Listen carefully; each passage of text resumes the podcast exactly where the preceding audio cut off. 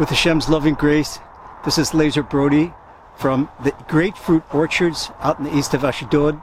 And this is the Hebrew month of Nisan. It's a time of renewal. We can see the flowers are, the trees are flowering so beautifully. And from these trees, these little flowers are going to be tremendous big grapefruit. And the whole country, if the one thing that technology can't do, I can't bring through this vid the exquisite aroma of this orchard. At this time the flowering it's, it's the best if chanel had a, a, perfume like that they'd make billions of dollars.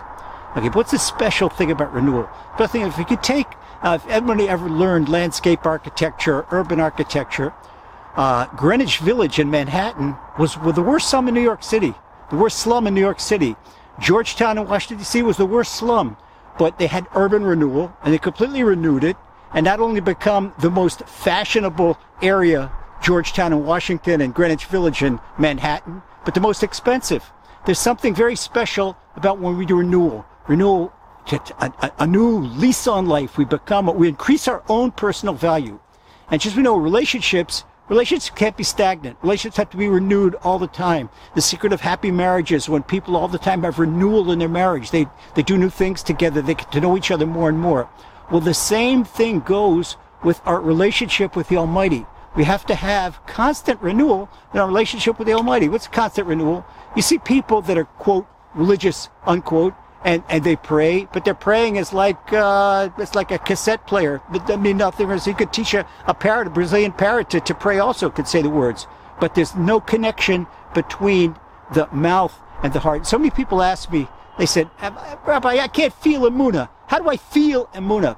The way you feel Amuna is to renew your relationship with the Almighty. Everyone has it. Everyone has a soul. Our soul is a tiny part of the Almighty.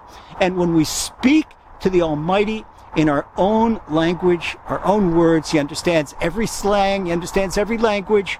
We speak to the Almighty in our language. We express ourselves. We get to know ourselves. We get to know what's in our soul. And we feel the Almighty with us. We can feel Him right there with us. We pray for something enough that have tremendous answers. You get answers straight from above. And it's real strength. It's a reinforcement of Amunah, and it's good for your emotional health.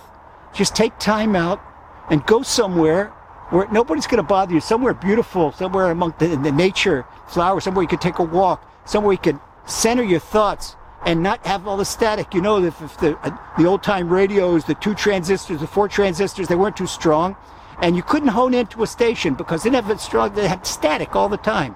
When there's people around us there's spiritual static because people's all they have their spiritual baggage. This puts energies, negative energies in the air.